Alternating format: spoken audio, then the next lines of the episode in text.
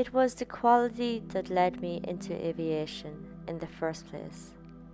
It was a love of the air and the sky and flying, the lure of adventure, the appreciation of beauty. It lay beyond the descriptive words of man, where immortality is touched through danger, where life meets death on equal plane, where man is more than man, and existence both supreme and valueless at the same instance.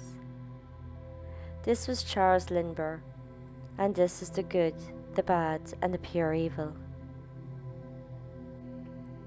Charles Lindbergh was born 4th of February 1902 in Detroit, Michigan. He was the only child of Charles August Lindbergh and Evangeline Lodge Land Lindbergh. He did have three oldest half sisters, Lillian, Edith, and Eva. His parents separated in 1909 when Lindbergh was just seven. His father was a U.S. congressman from 1907 until 1917. He was one of a few congressmen to be against and opposed to the U.S. entering World War I. Lindbergh's mother was a chemistry teacher. Lindbergh attended more than a dozen schools and graduated June 5, 1918. He then enrolled in College of Engineering at the University of Wisconsin Madison, but soon dropped out.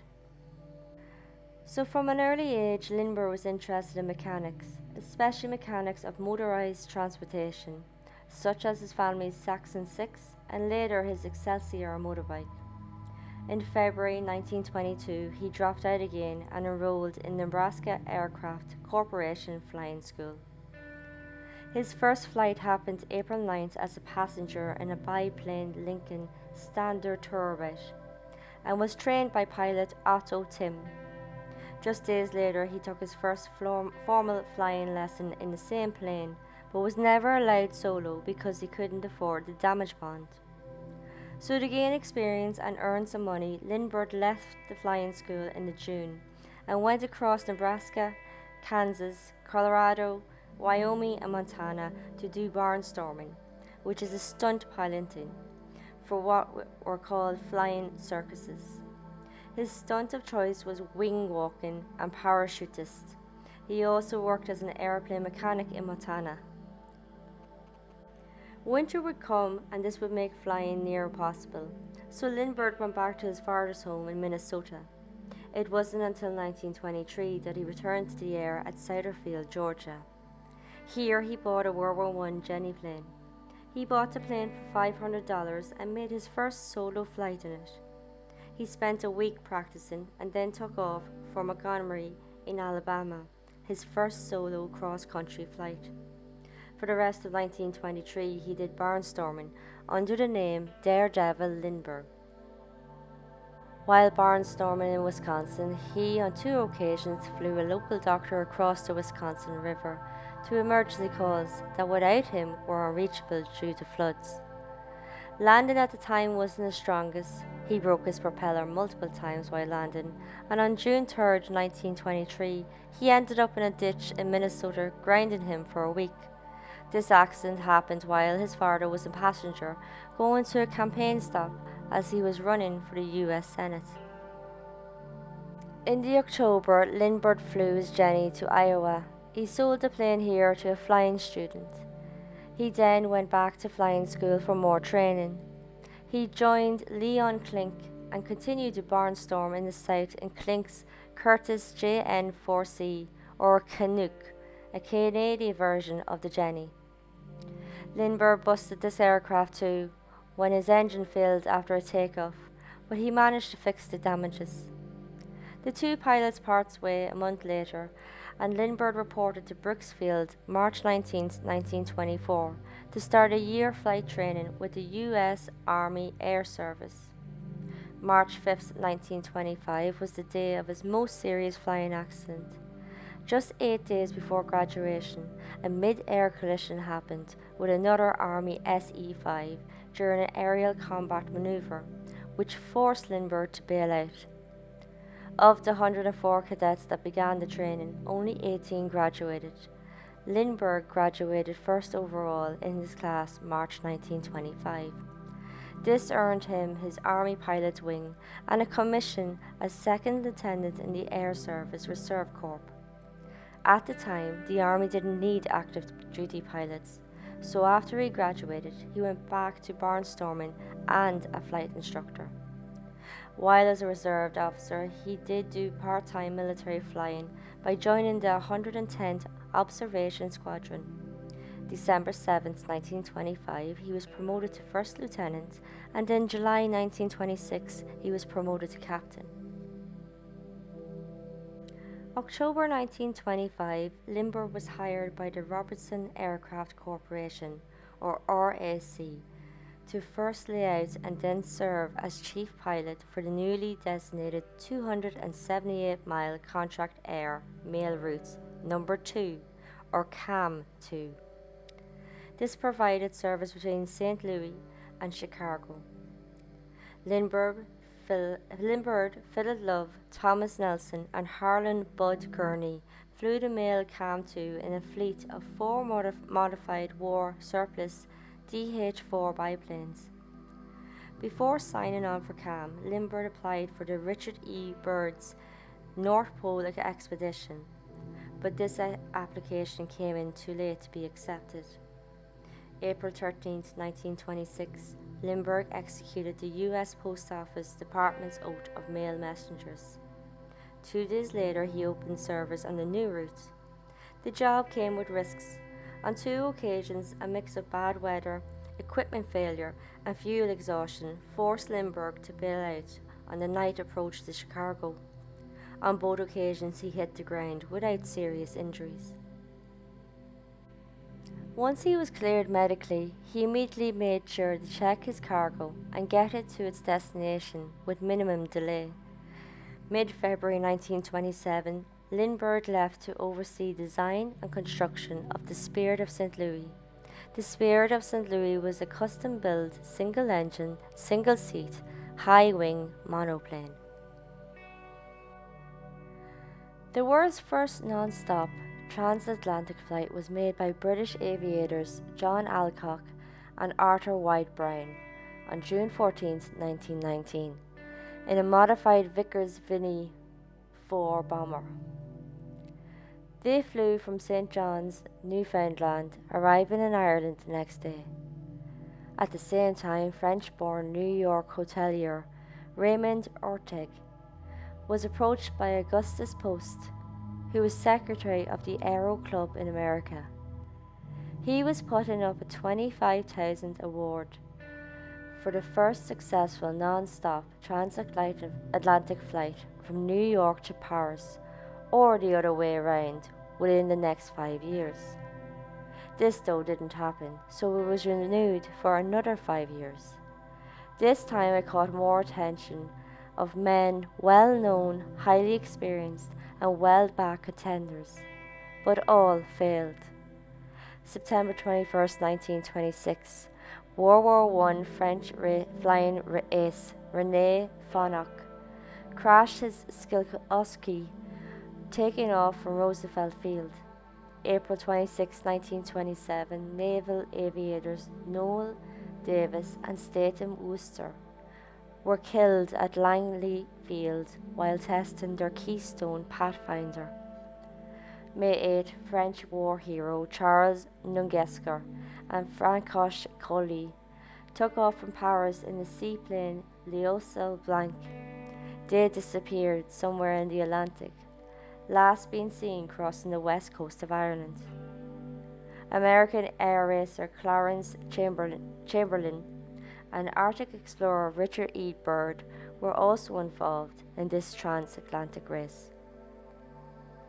Finan- financing such an operation was challenging for Lindbergh, but two St. Louis businessmen eventually obtained a $15,000 bank loan.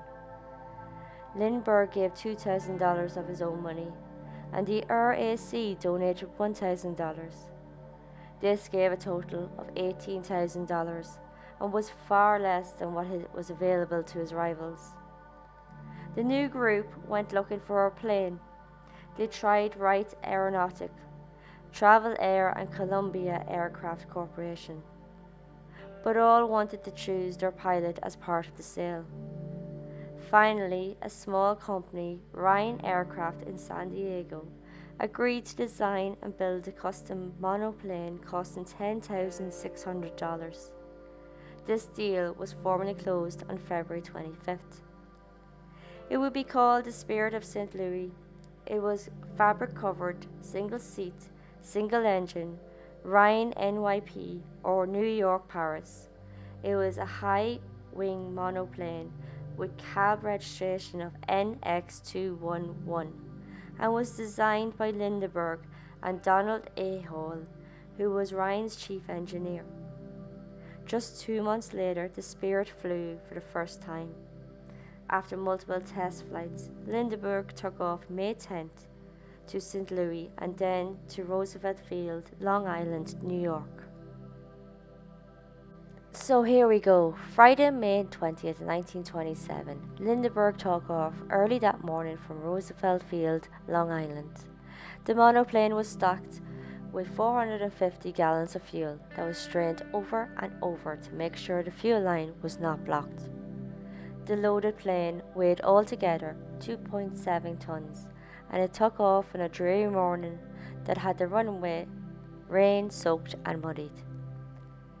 The monoplane was powered by a Wright Whirlwind radial engine and was very slow in its takeoff at 7:52 a.m. But it did clear the telephone lines at the end of the field, although it just cleared it by 20 feet. For 33 and a half hours, Lindbergh and the Spirit fought many issues. They skimmed over storm clouds at 10,000 feet and kissed wave tops as low as 10 feet. They fought ice, flew blind in thick fog, and Lindbergh navigated all this by dead reckoning. So, no radio navigation, as Lindbergh felt the gear was too heavy and unreliable. Lindbergh was lucky with the winds as they were cancelling each other out over the Atlantic, giving zero drifts, so this gave an accurate navigation in this long flight. Saturday, May 21st, Lindbergh arrived at Le Bourget Aerodrome at 10:22 p.m. The airfield wasn't marked, and at first Lindbergh thought it was a large industrial complex because the bright lights all over it in every direction for miles and miles. This wasn't an industrial complex. It was actually tens of thousands of headlights from spectators' cars stuck in what would be known as the largest traffic jam in Paris history, all to get a glimpse of Lindbergh's landing. The crowd, thought to be 150,000, stormed the field after the landing, dragging Lindbergh out from the cockpit. They then carried him above their heads, cheering for nearly 30 minutes. During the huge excitement, the Spirit was damaged, in particular the fine linen and silver painted fabric covering on the fuselage. This damage is believed to have been done by souvenir hunters. Eventually, the pilot and the plane got to safety in a nearby hangar with the help from French military, soldiers, and police. Lindbergh's flight was certified by the National Aeronautic Association based on the readings from a sealed barograph from the Spirit. From the historic flight, Lindbergh gained huge praise and instant fame. People were noted to have, quote, behaved as though Lindbergh had walked on water, not flown over it. End quote. Back in Detroit, his mother's home was engulfed with more than a thousand people. Newspapers, magazines, and radio all wanted to talk to the now legend Lindbergh. Companies wanted him too, offering jobs upon jobs. The American flag was flown at the French Foreign Office. Lindbergh flew the Spirit to Belgium and Great Britain before returning to the US. Before he left, the, pre- the French president, Doumergue, awarded Lindbergh with the French Legion d'Honneur. The Navy cruiser USS Memphis, a fleet of warships, and multiple military aircraft escorted Lindbergh up Potomac River to Washington Navy Yard on June 11, 1927. Here, the US President Coolidge awarded Lindbergh the Distinguished Flying Cross. The US Post Office Department issued a 10 cent mail stamp illustrating the spirit and a map of the flight. June 13th, Lindbergh flew from Washington to New York City. He then traveled up Canyon of Heroes to City Hall where he met Mayor Walker. Next, a ticker tape parade followed on to Central Park Mall, where he was honored at another ceremony hosted by New York Governor Smith, with 200,000 people in attendance. Four million people saw Lindbergh that day. In the evening, he and his mother, along with Mayor Walker, went to a banquet and a dance at Clarence Mackay's to honor him. The next night, Lindbergh was honored at a grand banquet given by the Mayor's Committee on Reception of the City of New York, with 3,700 people attending. July 18, 1927, Lindbergh was promoted to colonel in the Air Corps. December 14, 1927, a special act of Congress awarded Lindbergh the Medal of Honor, usually given to heroes in combat. Giving it to Lindbergh came with criticism. March 21, 1928, it was presented to him at the White House by President Coolidge. Lindbergh was Times Magazine Person of the Year, appearing on the cover January 2, 1928. He was just 25 years old. He was the youngest Times Person of the Year until Greta Thunberg in 2019.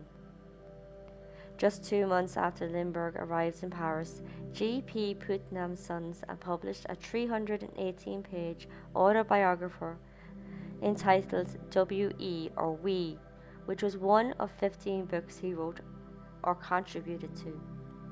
The company was run by G.P. Putnam, who was very interested in all things aviation and was the husband to the female pilot Amelia Earhart.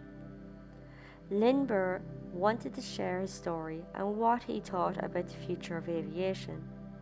The entitled We was thought to refer to the partnership between Lindbergh and Spirit in the darkest hours of the flight. Although Putnam would allude it was alluded to that it was between Lindbergh and his St. Louis financial backers.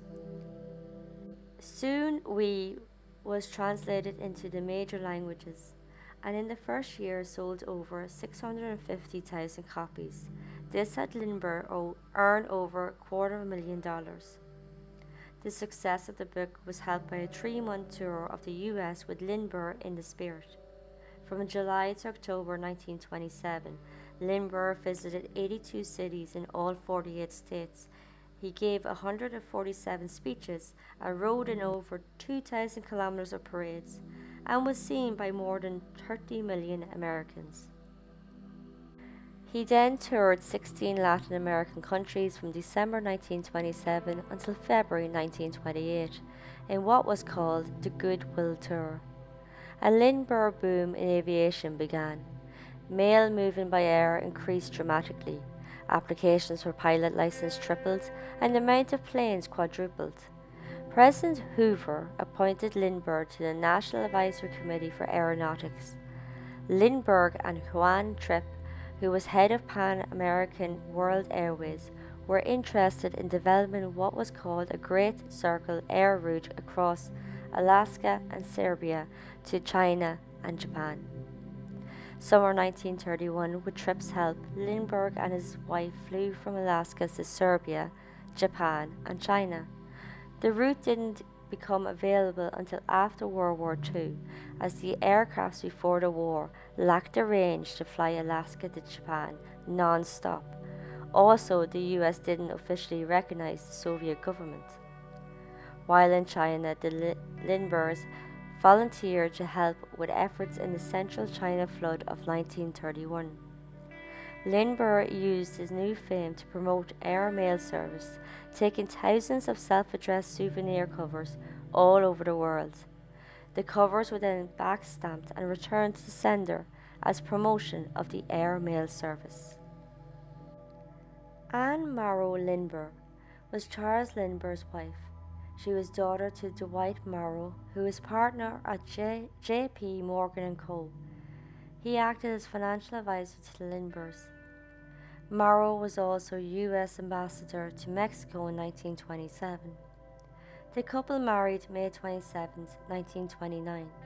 They had six children together. Wanting to share his passion, Lindbergh taught Anne to fly, and she went with him on most of his explorations and charting of air routes. Lindbergh was rarely home due to work, only seeing his kids a few months of the year, but he had his hand on the pulse of the family, knowing his kids' rule breaking and having Anne track each and every penny of the household expenses in account books. In 1932, a horrific tragedy would happen to the Lindbergh family. I'm only going to briefly touch on this as my next episode is about this, this tragedy. But on March 1st, 1932, Charles August Lindbergh Jr. was 20 months old. He was taken from his crib that evening. A man claiming to be the kidnapper picked up a ransom of $50,000 on April 2nd. The ransom had part gold certificates in it. Sadly, on May 12th, the body of a child was found in the woods close to the home. The crime would become known as the crime of the century. From it, Congress passed the Lindbergh Law, making kidnapping a federal offense if the victim is taken across state lines.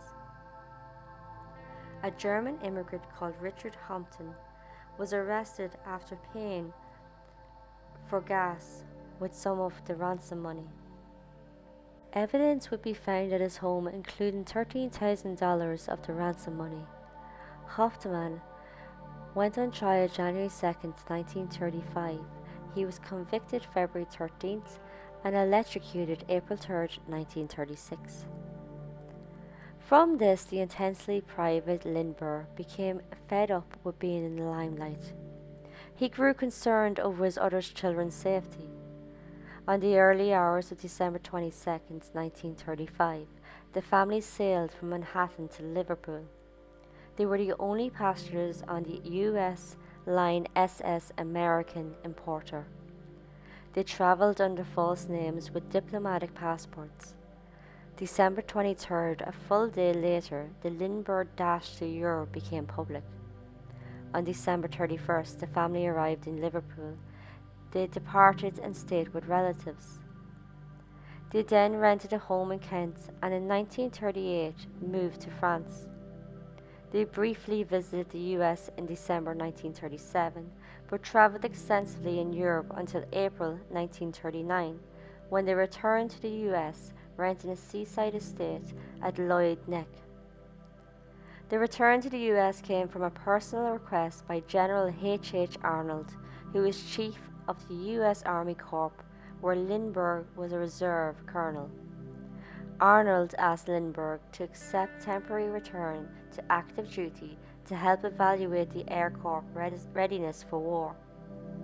His jobs included evaluating new aircraft in development, recruitment procedures, and locating a site for new Air Force research. Lindbergh would do a four month tour, his first since graduating 14 years ago in 1925.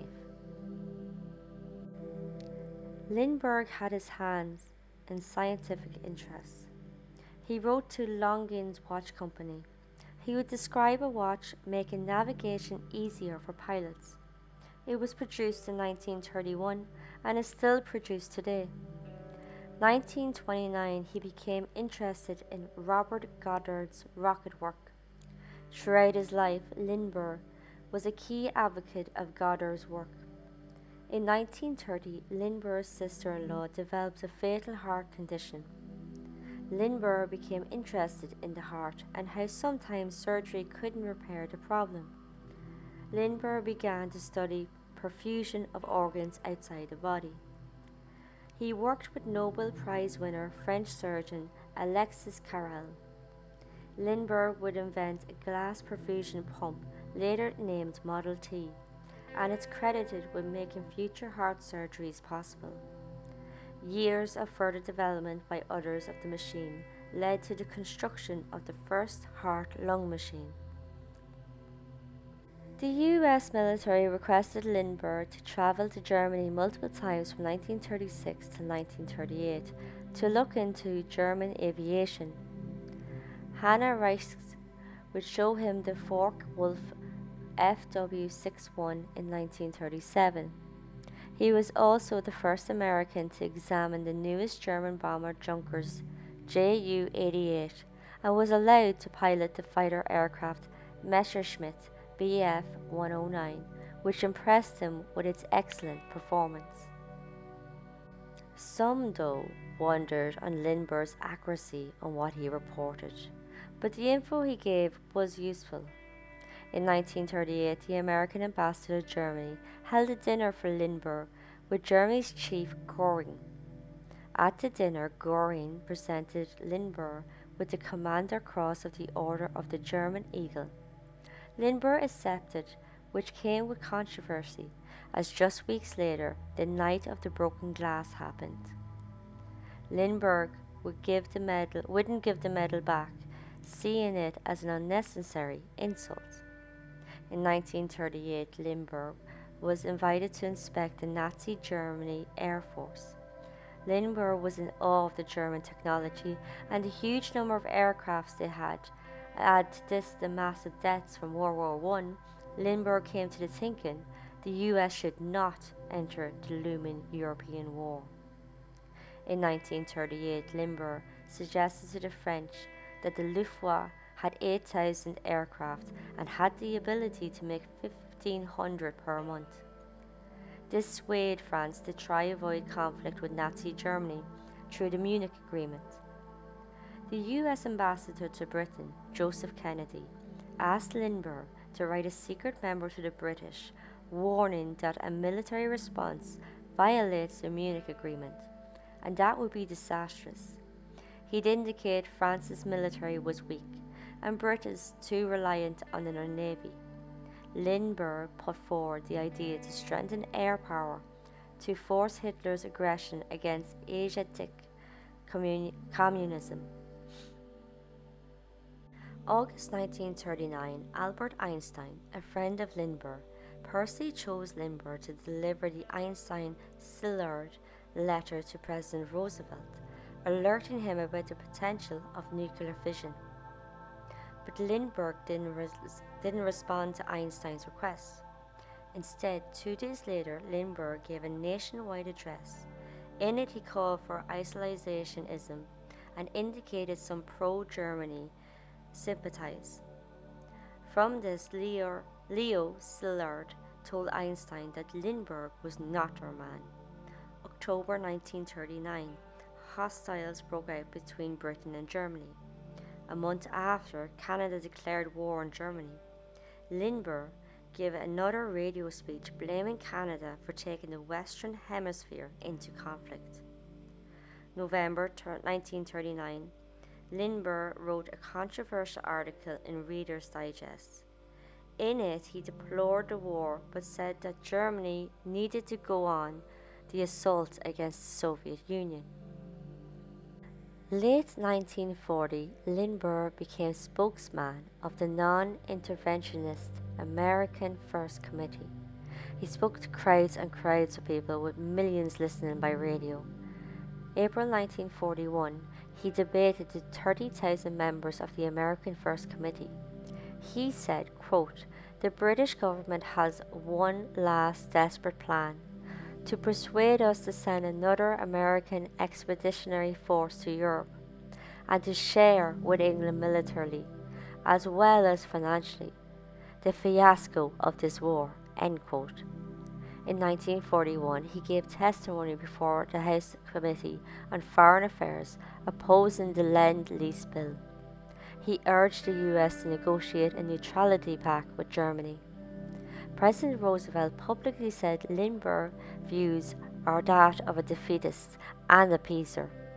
Lindbergh resigned as colonel, writing he saw, quote, no honourable alternative, end quote, with Roosevelt calling his loyalty out in public. At an American First rally in September, he would accuse three groups of pressing the country towards the war. The three groups he named were the British, the Jewish and Roosevelt's administration. The message was popular in the North and Midwest, but the South were pro British. Lindbergh planned to move to Berlin for the winter of 1938 1939. He found a home, but his Nazi friends advised him against it as it once was owned by a Jew. Instead, they told him to speak to Albert Speer, a German architect who said he would build Lindbergh a house anywhere he wanted. From his diaries at the time, Lindbergh wrote, quote, We must limit to a reasonable amount the Jewish influence. Whenever the Jewish percentage of total population becomes too high, a reaction seems to invariably occur. It is too bad because a few Jews of the right type are, I believe, an asset to any country. End quote. Lindbergh was anti communism and disconnected to many Americans. He also believed in eugenics and Nordicism. His speeches and writings would reflect his views on race, religions, and eugenics, which were very simply to that of the Nazis. This led speculations that Lindbergh was a Nazi sympathizer but in a speech in September 1941, Lindbergh would say, quote, No person with a sense of the dignity of mankind can condone the persecution of the Jew race in Germany. End quote. This gave the sense he wasn't a sympathizer, so he kind of flip flopped in his views. Either way, Roosevelt did not like or trust Lindbergh. He once stated to the Treasury Secretary, quote, if I should die tomorrow, I want you to this. I am absolutely convinced Lindbergh is a Nazi. End quote. Lindbergh had a long term friendship with Henry Ford of the Ford Motor Company. He also is well known for his anti Semitic newspaper, the Dearborn Independent. Ford has been quoted by the FBI field officers saying, quote, When Charles comes out here, we only talk about the Jews. End quote. Lindbergh always admired Germany's genius in science and their organization ability.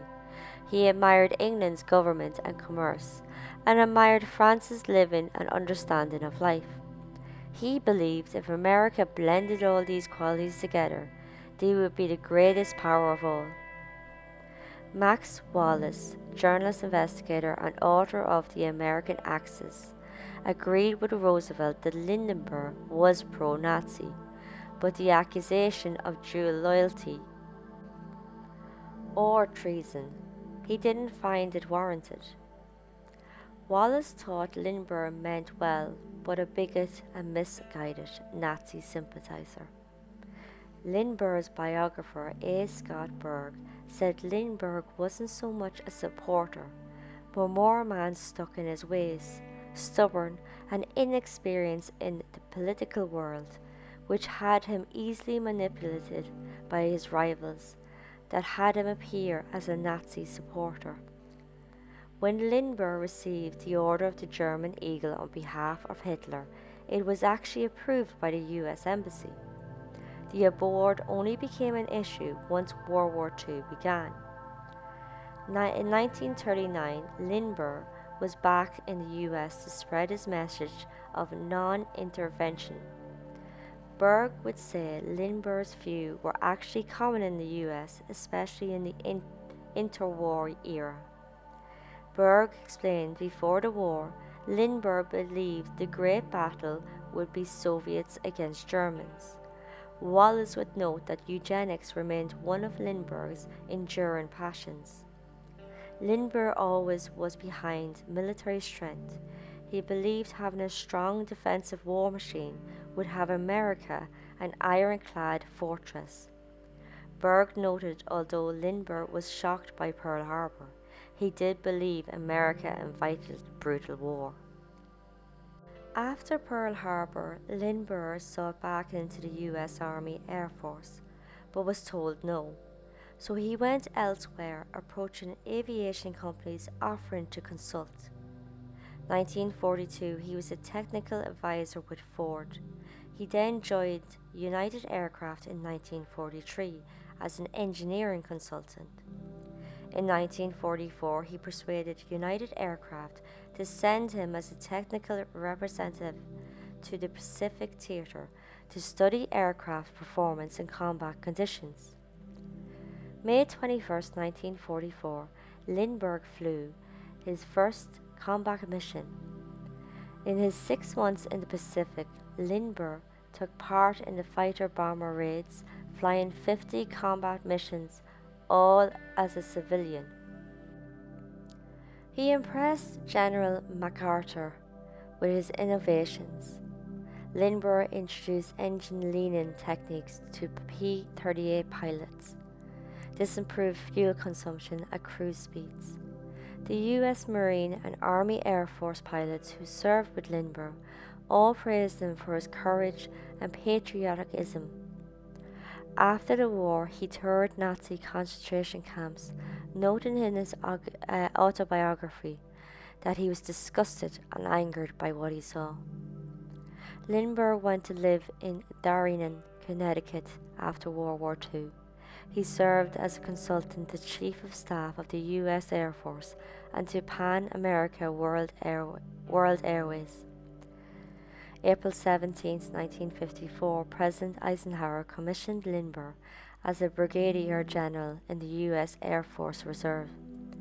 He also was a congressional advisory panel which recommended the site of the U.S. Air Force Academy.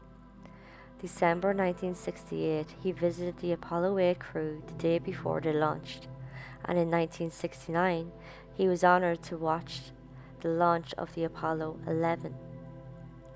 Lindbergh was a great in aviation, questionable in views, and had a double life to add to it. In 1957, he began an affair with three women while he was married to Anne. He had three children with Bridget Heisenheimer, a hat maker in Gertesheim. He had two children with Bridget's sister Mariette, who was a painter in Grimmerstadt. And he had another two with Valeska, a East Prussian aristocrat in Baden Baden. All of these secret children were born between 1958 and 19, uh, 1967. Ten days before Lindbergh died, he wrote to each mistress, pleading to keep the secret even after he died. They all kept the secret, even from the children, who didn't know it at the time who their father actually was. They only knew he was called Careu Kent, and they would meet him once, maybe twice a year. But Bridget's daughter, Astrid, discovered photos, love letters signed by Lindbergh to her mother. Out of respect, maybe, Astrid waited until after her mother and Anne Lindbergh died to make her findings public. In 2003, DNA tests confirmed Lindbergh was the father of Astrid and her two siblings. In his golden years, Lindbergh was heavily involved in con- conservation movements. He was very concerned how new technology was impacting the natural world, especially Hawaii. He campaigned to protect many endangered species. These species included humpback whales, blue whales, Philippine eagles, and Taramarau. He helped establish the Haleakala National Park in Hawaii. Lindbergh's speeches and writings later in life focus on technology and nature, believing, quote, all the achievements of mankind have value only to the extent that they preserve and improve the quality of life, end quote. Charles Lindbergh died in Hawaii of lymphoma at age 72 on August 26, 1974. Thank you all for listening. Next time I'll be looking at the Lindbergh kidnapping. On the evening of March 1, 1932, 21 month old Charles Augustus Lindbergh Jr. was abducted from his crib, the child of aviators Charles Lindbergh and Anne Morrow Lindbergh. His body was discovered by a truck driver on the side of the road nearby on May 12th. It would become known as the crime of the century and then the trial of the century, with the Lindbergh law being passed making kidnapping a federal crime over state lines. Until then, this was the good, the bad, and the pure evil.